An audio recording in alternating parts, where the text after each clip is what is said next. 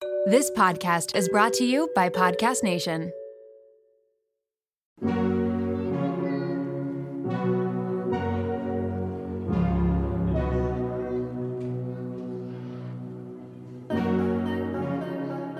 Welcome to Raw Beauty Talks. I'm your host, Erin Treloar. Ready to peer behind the highlight reel and all those polished pictures of the world's biggest influencers and wellness experts? We're going to uncover what beauty, health, and wellness truly means in today's world. As someone who really struggled with disordered eating and negative body image, I became a health coach because I'm passionate about redefining health and wellness so that it's less about the weight on the scale and more about how we feel. Let's pull back the curtain for some raw beauty talks.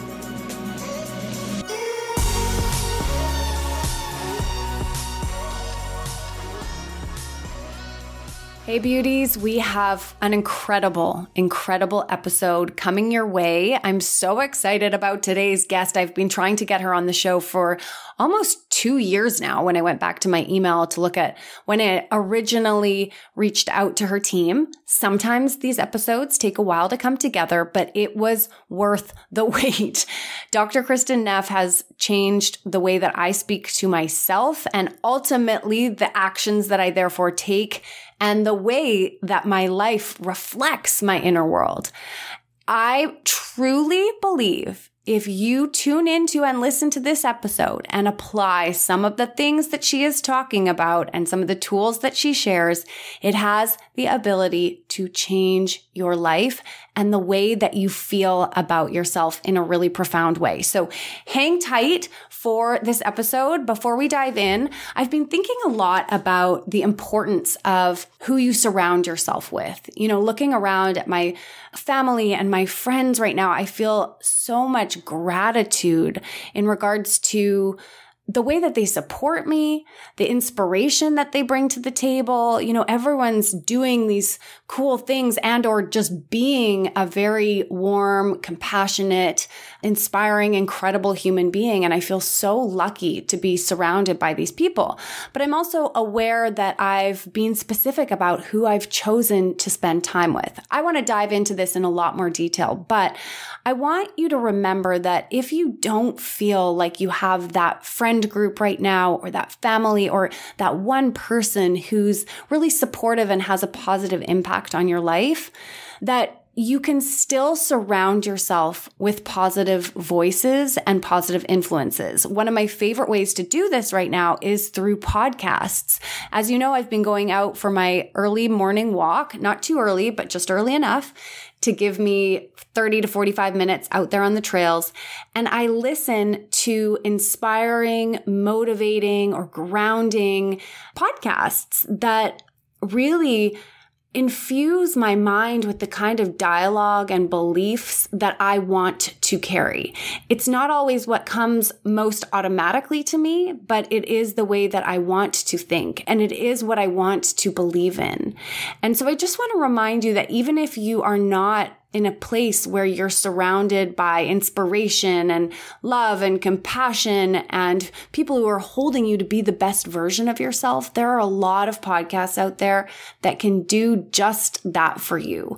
So I know for me, my anxiety is often really high in the morning and I can get stuck in these looping thought patterns that aren't serving me. So I put my headphones on and I go out and I listen to something that is going to help me raise my vibration, my energy levels, my beliefs about myself and what I can do in this world to a higher level. There are lots of different ways that we can surround ourselves with positivity. That's just one that I'm sharing with you right now, but you can also be aware of the shows that you're watching, the media that you're consuming, who you're following on social media all of these voices and presences in your life, I don't even know if that's a word, but we're going to go with it.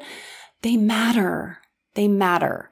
So start looking at which relationships and voices you want to welcome into your life and keep holding them close. So without further ado, let's welcome the guest of the hour today, Dr. Kristin Neff.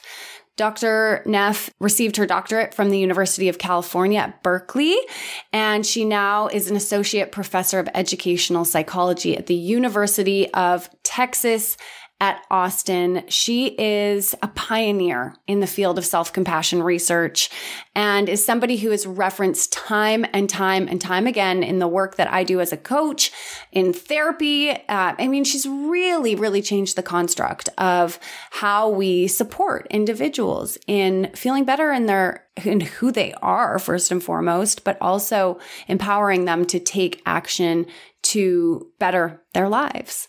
Kristin has written uh, over four books right now. Her most recent book, Fierce Self Compassion How Women Can Harness Kindness to Speak Up, Claim Their Power, and Thrive, came out in 2021. And I am, I mean, I am just, I feel like I'm in the midst of a legend. So, Kristin, thank you so much for being here today with us. Hi you've really shaped the inner mind of so many human beings. Do you realize that? well, um, it's not me who's shaped the inner minds, it's self-compassion, but but I have played a small role. So thank you for saying that. That's You've really taken a concept that I feel like we can't say it's a new concept because, you know, many philosophers and Buddhism and uh, lots of avenues where this has been talked about for a very long time, but you've brought it, I feel, to the forefront in a way that is tangible to the modern mind and in the modern world. Yeah, I think the research helps so that people don't scoff at it when the research is there. They they pay more attention, and making yeah making it into concrete, tangible practices that don't necessarily involve meditation. So it's you know you can do it in, your, in the middle of your day. I think that's been helpful. Yeah. We're talking all about self compassion today. And if you've ever scoffed at the idea of self compassion or thought, like, how am I supposed to get anything done if I'm self compassionate? Doesn't that mean I'm just going to be stuck as I am right now forever and ever? It's not motivating. Well, get ready for this ride because that's absolutely not the truth. And today I have Dr. Kristin Neff joining me. She's going to talk to us all about self compassion and tools that you can use to welcome it into your own life to really, truly transform the way you see not only yourself but the world around you before we dive into all you know the definition and the science and the tools and tricks I'm always so curious to know how did you land here? How did you land in this place where self compassion has become probably a lot of what you talk about? You've written two books on it, you've done a TED talk on it. Tell us a little bit about that. Yeah, well, so for me, it all started from personal practice. It was my last year of graduate school. I was finishing up my PhD. Uh, and I was a mess. I had gotten out of a divorce and it was a really messy divorce. I was under a lot of stress about, okay, I'm getting my PhD and the job market's really tight and there's no guarantee. And I was just really worried about the future. And so I had heard that mindfulness meditation was supposed to be good for stress. So I started to learn mindfulness meditation. And that took a little while to get the hang of. But luckily, that the group that taught it uh, talked about self-compassion. The very first night i went they talked about the importance of cultivating compassion explicitly for yourself as well as others. And so you know i i just tried it out. I started trying to be more supportive toward myself you know hey kristin you're going through a hard time. You're doing the best you can. You know i'm here for you. Just the way i would talk to a friend quite naturally. Felt a little weird but i did it anyway. And I was just so amazed by the immediate difference it made in my ability to cope with things you know, it didn't make my problems go away, but it just helped support me as I was going through each day. And so then when I, I did get a job at, as a professor at UT Austin, and again, people have been talking about self compassion and spiritual traditions or even like humanistic psychology, but no one had actually researched it. And so that was the contribution I, I you might say that I made is I developed a scale to measure it and I started researching it and now there's well over 4,000 studies. It's, it's, it's a whole field in and of itself right now. It really truly is. And it's so incredible because, as you said, sometimes with these ideas that are perhaps a little more, more abstract, or they were at one point, we can bypass them or consider it to be too fluffy, whatnot. But now we're really seeing that self compassion, it's not a bunch of fluff, that it actually has profound effects. Can you speak to that a little bit? Like, what are we learning about it? Well, first of all, it makes you very strong, both mentally and it also increases your physical health because, of course, the two are connected. So, fewer negative states of mind like depression, anxiety, stress, you know, suicidal ideation. So, just to kind of unpack very quickly what self compassion is, you know, in the Latin, passion means suffer and come means with. Is how, how are we with our own suffering? Are we with it in a friendly, supportive way, the way it might be to, for a friend or loved one? Or do we just blame ourselves or shame ourselves or just like suck it up, you know, don't complain? And what we know is when we're with our difficult moments, whether, you know, it could be an external thing like the pandemic, it could be a thought like, I don't like the way I look, or I don't like, you know, what I just said. Anytime we're uncomfortable, if we're with that discomfort in a warm, supportive, friendly way, you know, how can I help? I'm here for you.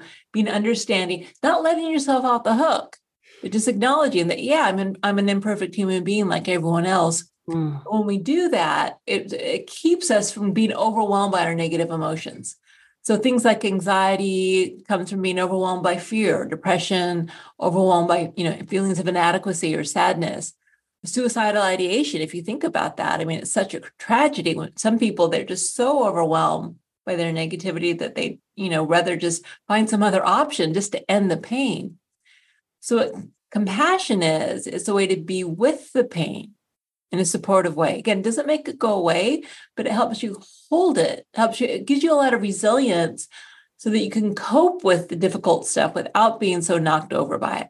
And that's why it's so powerful.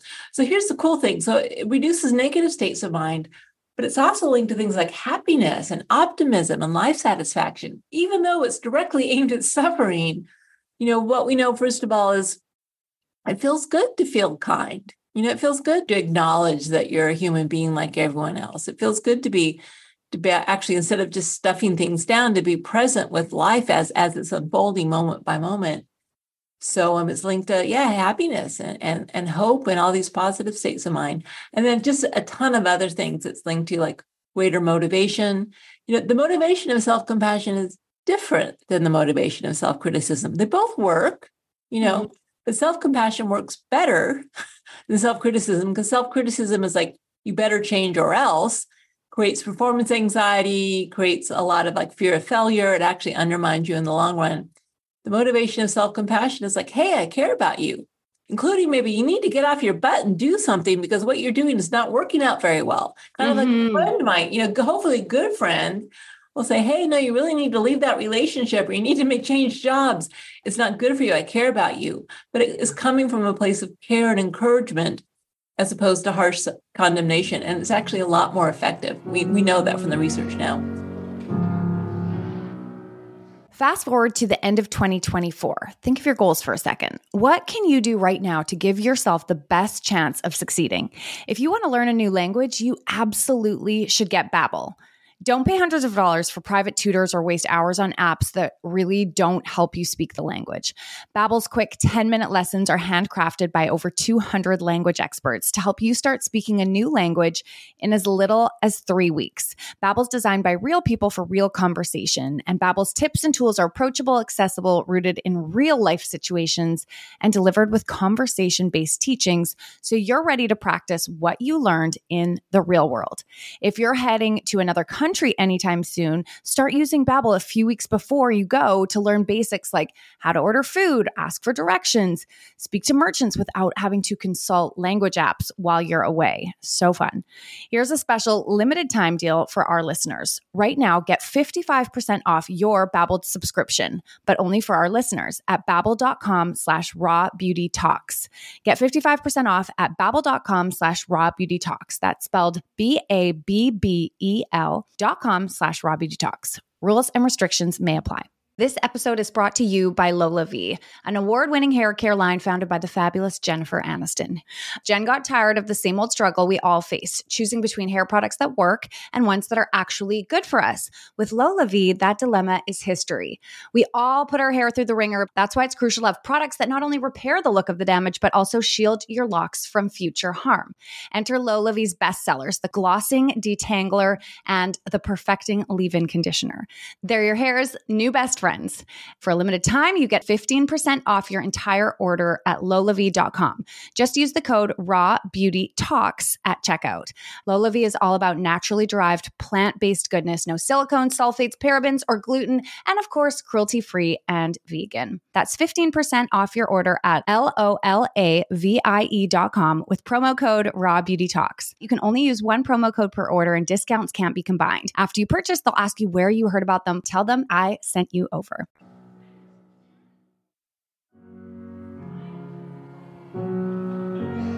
I mean, there's so much to unpack here. I want to go right back to the beginning, something you said that is so profound. Can we be with our suffering with more kindness and compassion? And I feel sometimes, especially in the Western world, that we want to bypass the difficult times. We don't want to be the one who's suffering. That there's this ideal of being happy and successful. And if you're not that, you're not doing it right.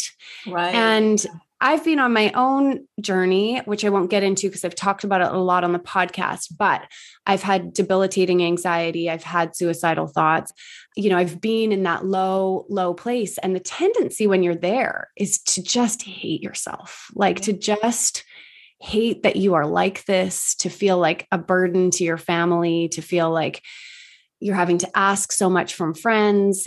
So I've had to really work on finding that self compassionate voice in those moments.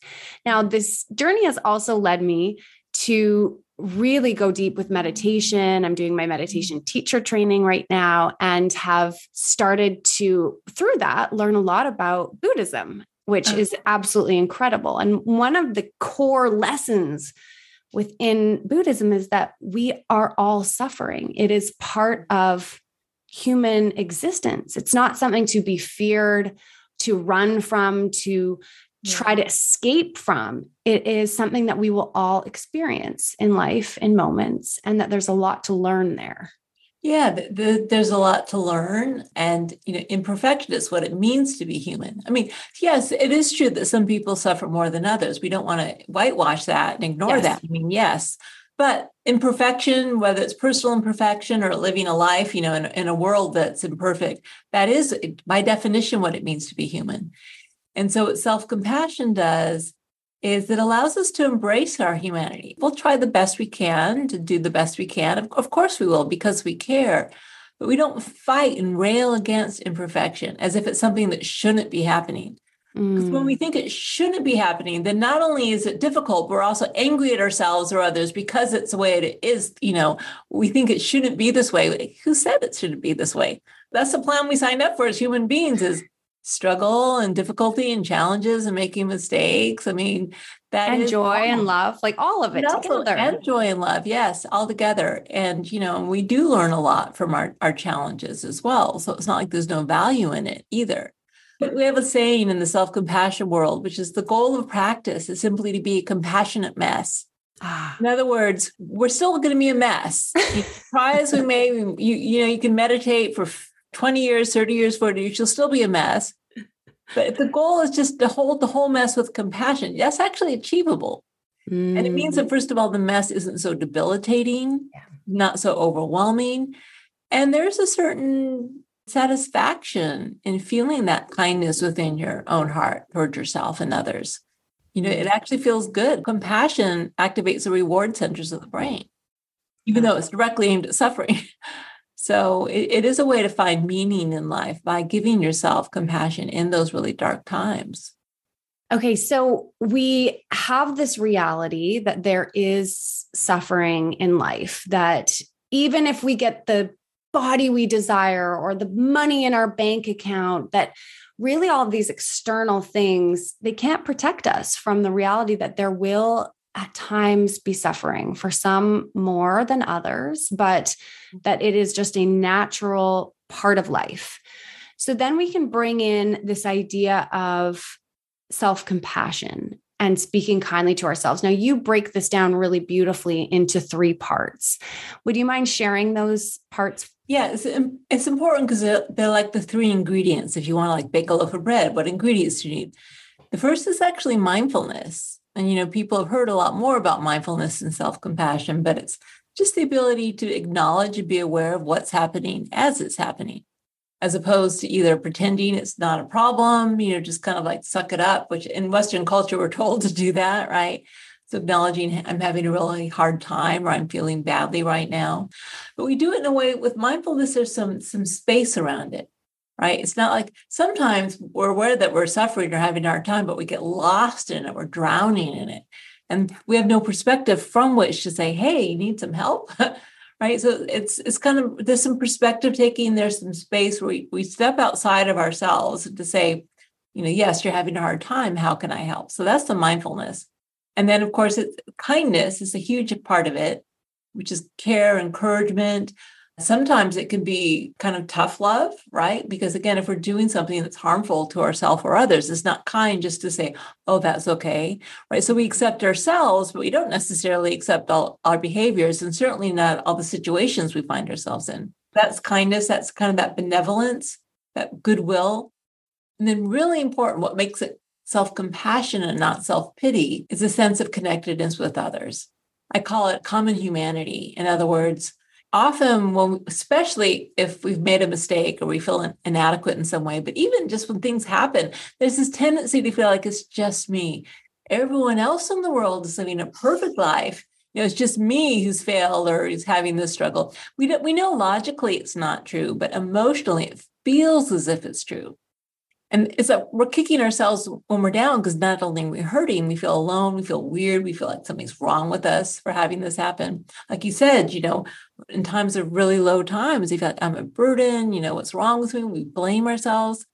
And so common humanity just, just reminds us of the truth. It's actually just a type of wisdom that says everyone struggles, everyone makes mistakes. And also, it kind of reduces that illusion of like that we're in total control. We think that we should be able to get it all right. Like perfection is possible if we just try hard enough. It's not. You know, genetically we're limited. We're limited by our family, our resources, our culture, you know, our history. So many things bigger than us go into what happens to us moment by moment. So self-compassion like frames our present moment of difficulty in light of this larger experience, a human experience, a cultural experience, historical experience.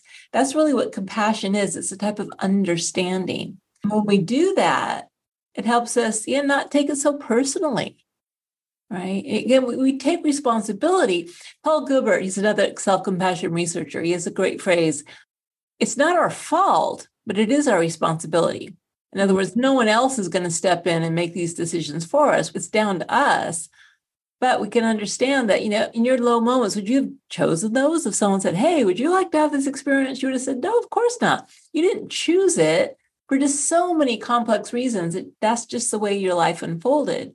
And so all of us are like that. Every single person has those moments. You know, it, it feels like it's just me, but of course it's not just you. That's really key to self compassion some people joke I should have called it inner compassion as opposed to self compassion because there's not a lot of separate self there. It's just right. turning the lens of compassion inward as well as outward, not instead of, but in addition to. It's having, you know, kind of 360 degree complete compassion as opposed to most people are usually pretty compassionate to others, at least the people that are close to, and are much, much harsher with themselves. So self compassion just corrects that bias we have. I'm so glad that you mentioned this piece around still taking responsibility for how we move forward or how, or the choices that we make so that yes there are lots of things that have impacted our lives our genetics, our socioeconomic background, our skin color, uh, the yes. experience we had with bullies at school. There's so many pieces to our very complex stories.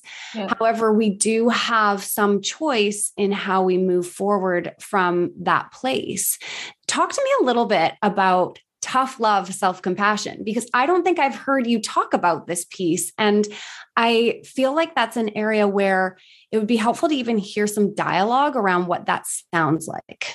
Yeah. So my latest book is actually called Fierce Self Compassion. And so this is really where I've been focusing lately, talking about there are two faces of self compassion the tender and the fierce, and both are equally important.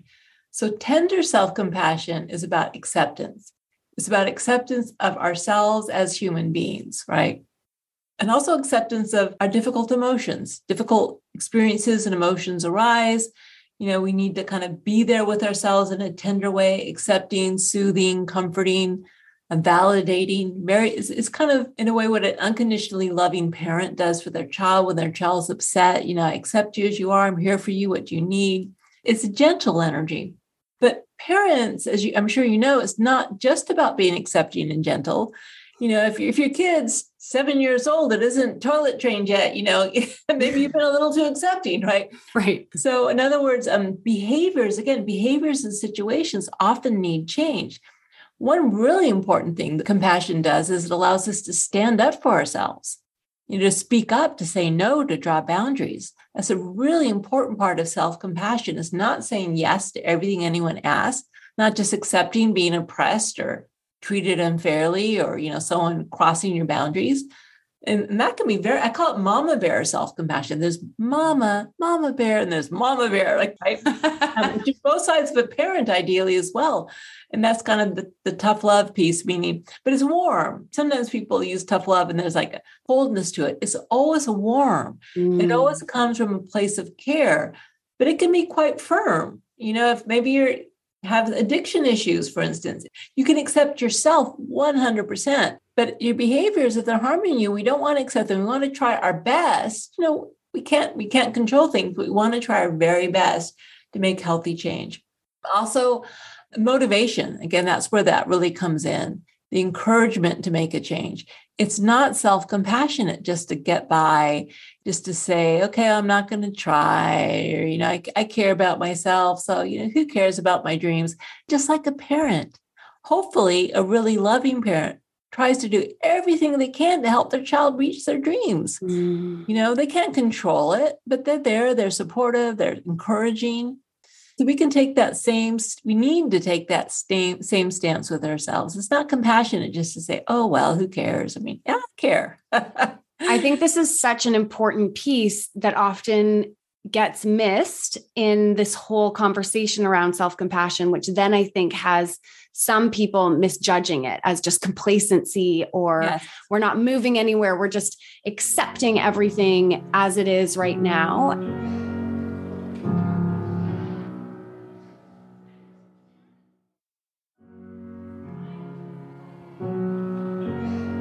A lot of women listening to the show right now are on their own journey with body image and their relationship with food or their mental health, anxiety, depression. So let's talk about one of those examples specifically.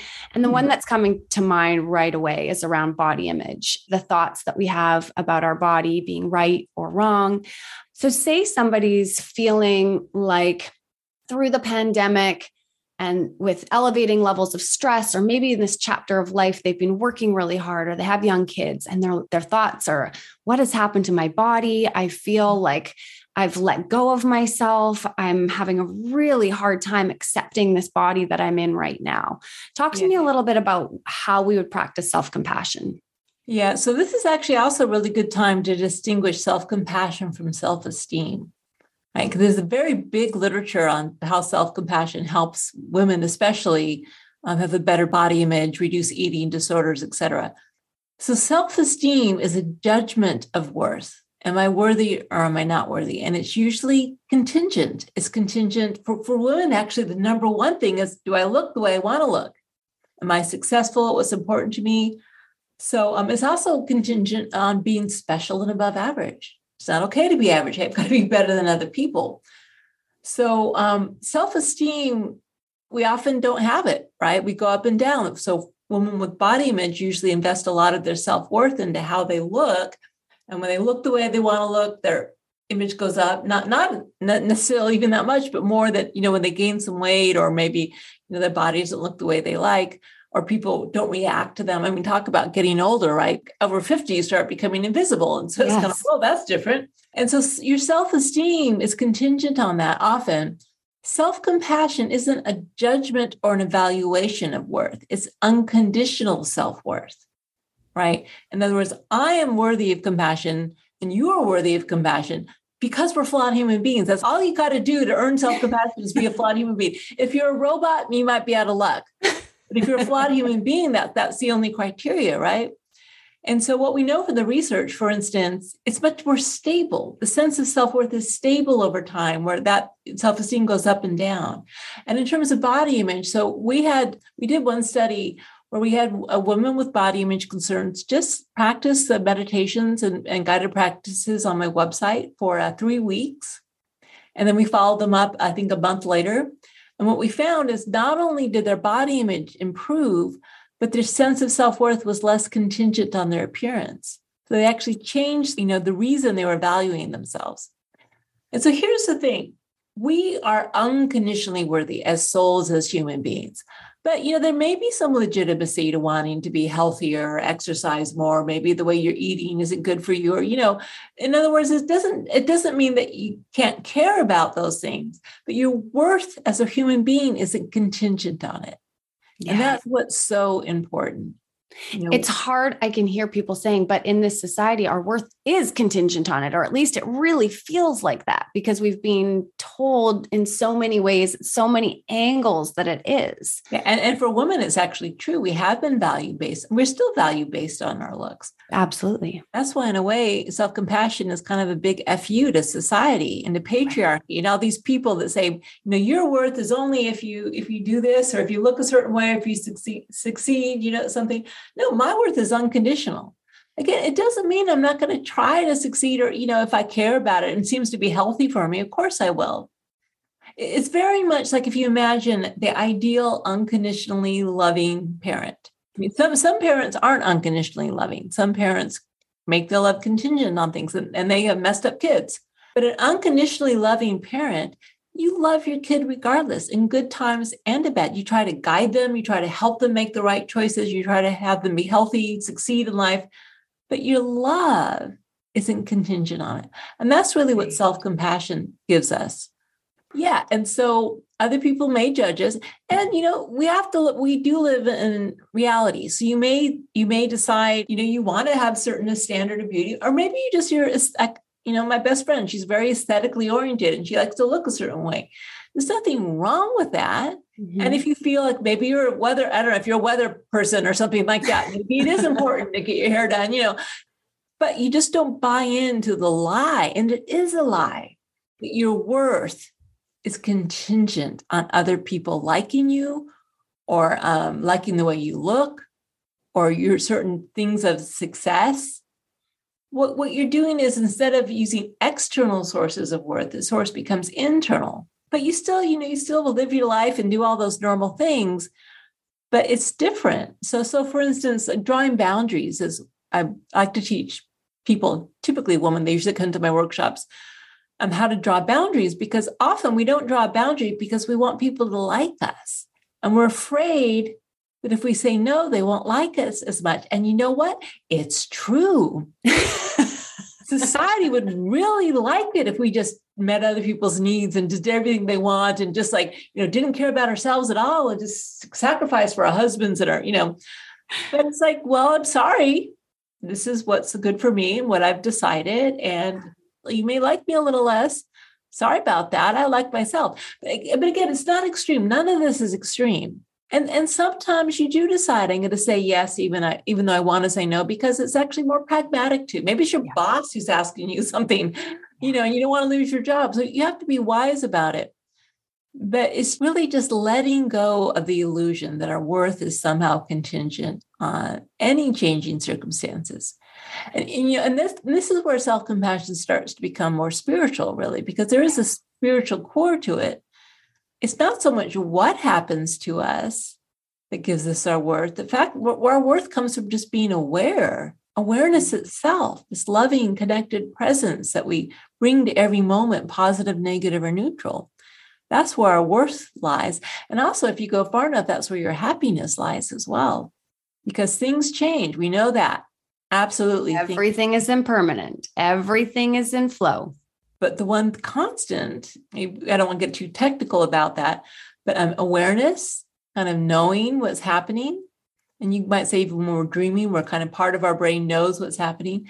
once you start to get your worth from this just internal sense of awareness, of knowing, and of course, some people would argue that this awareness and knowing is universal. Mm. You know, that's really where we get our worth from. What do you mean when you say that this knowing is universal? It doesn't have to be religious, but if you think of a concept like God or universal consciousness or, yes. or universal oneness, it's kind of a more spiritual idea. Yeah. That's all oneness, right? So what part of this isn't worthy? You know, if you yeah. want, if you're if you're religious, what part of God isn't worthy? You know, it's like, really? You're gonna say that some is worthy and some is not, right? And our awareness, the knowing, our ability to experience what happens after self compassion practice is instead of being so entranced by what's happening, you start to become really attuned to the way you're relating to what's happening. Am I aware? Am I present? Is the light of awareness shining through me? Am I feeling love? Is my heart open? Am I feeling connected to others? So, those qualities of awareness, of like a loving, connected presence, is where you actually start to find your also your value and meaning in life.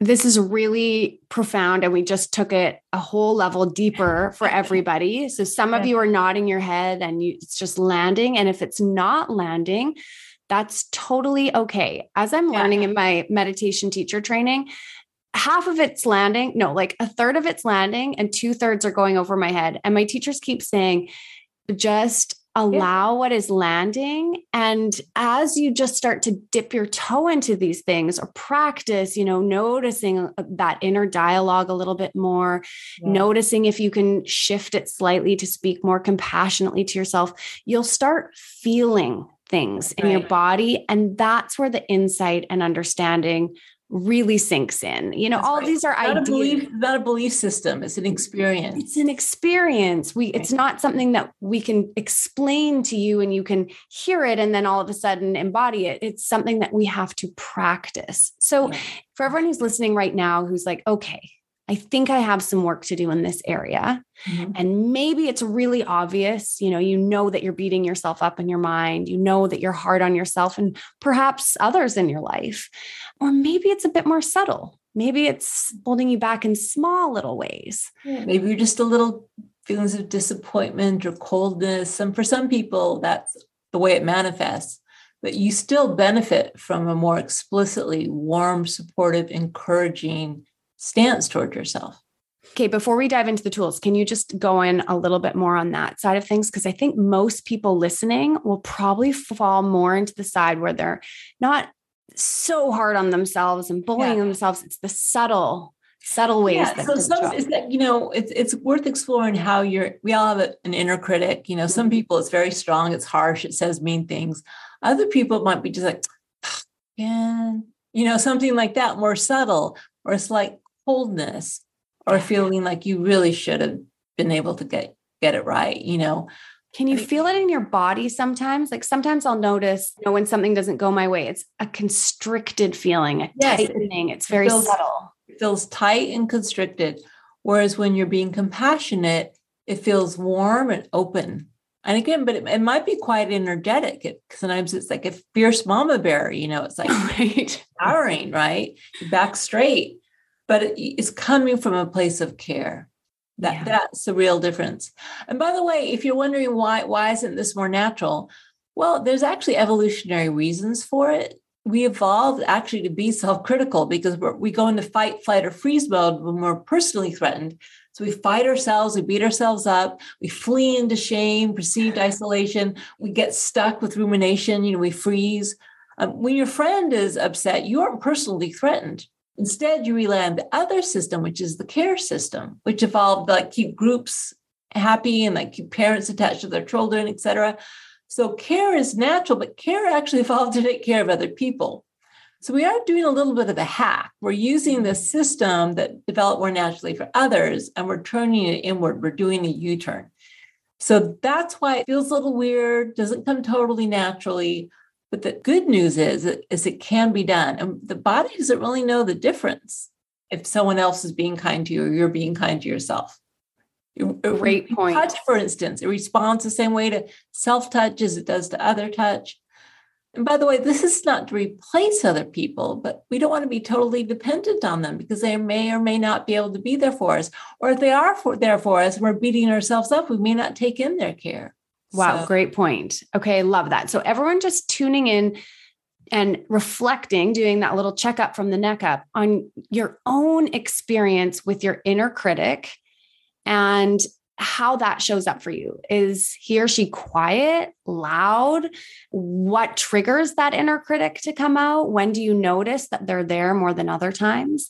Mm-hmm. And then uh, do a little check in as well. Like, how do you generally respond in those situations? What does your body do? Where does your mind go? What words come out of your mouth? And this is the perfect starting time to practice self compassion. We don't need to judge that. We don't need to beat yourself up because you're someone with a loud inner critic and it explodes out of your mouth. You're a human being. We're all flawed. We all have moments of pain. So we can start this practice right now. And then where would you guide everyone from there? How do we start? Well, so a very easy thing to do is to rely on the resources you've already built. Most people, by the time they're adults, have learned how to be compassionate to others, especially friendships. In some ways, a good friendship is defined by these warm, supportive relationships. Like sometimes your family, you're kind of stuck with them. You may or may not get along with them, but a good friend, by definition, is someone with some, some mutual support. Mm. So, really easy thing to do is just to say, what if my really good friend was in the exact same situation I'm in?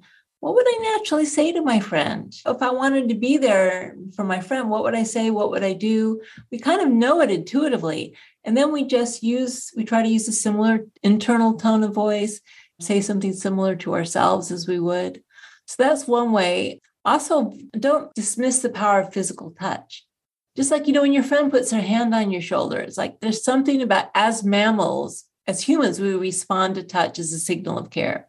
Mm. Put your hands on your heart, on your own shoulder, maybe touch your face. Because what you do there is you're actually working through the nervous system. You're deactivating sympathetic activity and yep. activating parasympathetic. You know what I mean? You're actually changing your physiology mm. with touch.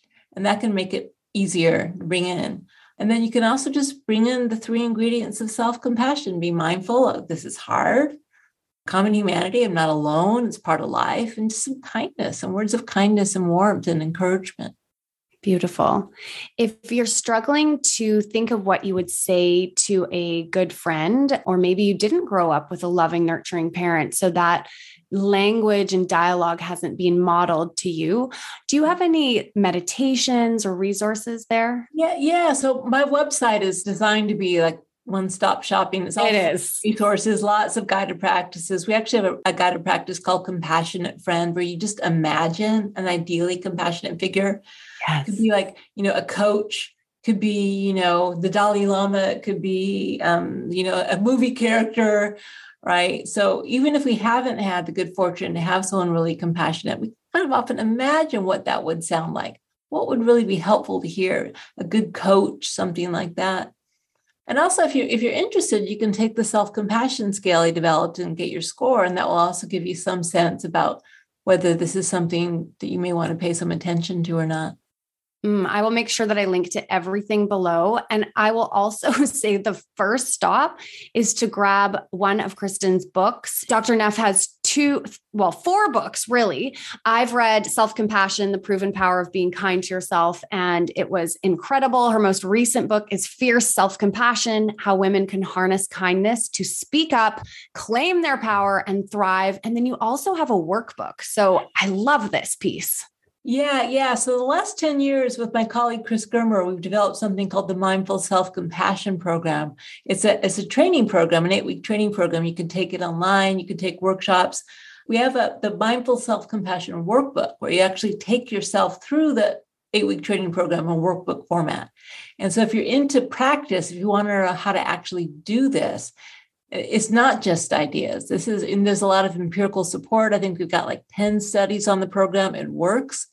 It increases self compassion, it increases happiness, it reduces depression, anxiety, stress, um, helps with body image. You know, this is not just a good idea, it really is something you can do starting this moment. It's profound. I'm going to link to it. And I just want to remind you that we can be so loving and accepting of ourselves exactly as we are right now. And we can also take big, bold actions to move ourselves forward in yes. a direction that can completely change our lives. And it takes one step at a time, one step at a time. So, if what we've talked about today resonates with you, I want you to think about what is one action I'm going to practice this week because it is a practice. It doesn't come naturally to any of us. It's a practice. What are you going to do? Are you going to get the book? Are you going to get the workbook? Are you going to just bring more awareness and mindfulness to how you're showing up? Practices on my website. Just hit play.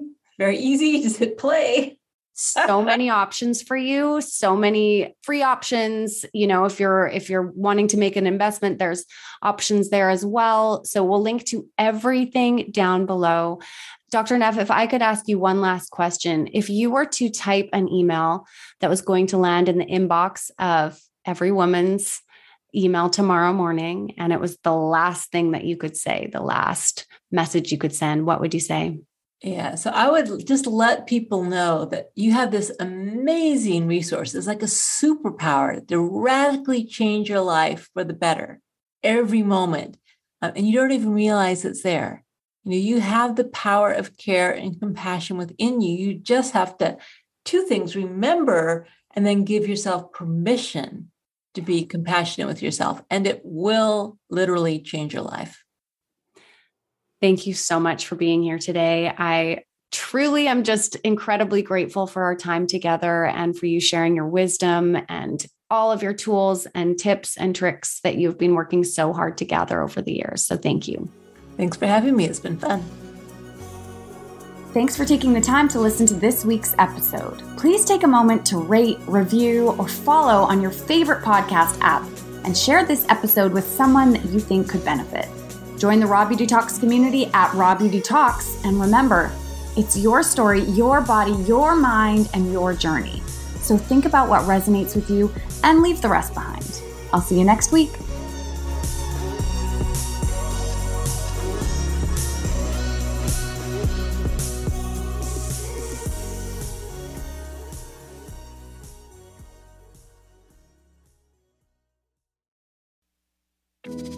Do you ever feel like you're struggling through motherhood? You're not alone. I'm Erica Djossa, host of the Momwell podcast, therapist, and mom of three. Join me each Wednesday as I sit down with guests, including psychologists, pediatricians, psychiatrists, fertility specialists, lactation consultants, and more, to unravel the myths of motherhood. With expert advice, practical tips, self love, and some coping skills to help you along the way, you can become the mother you want to be. Listen to the Momwell podcast at momwell.com slash listen or on your favorite podcast platform.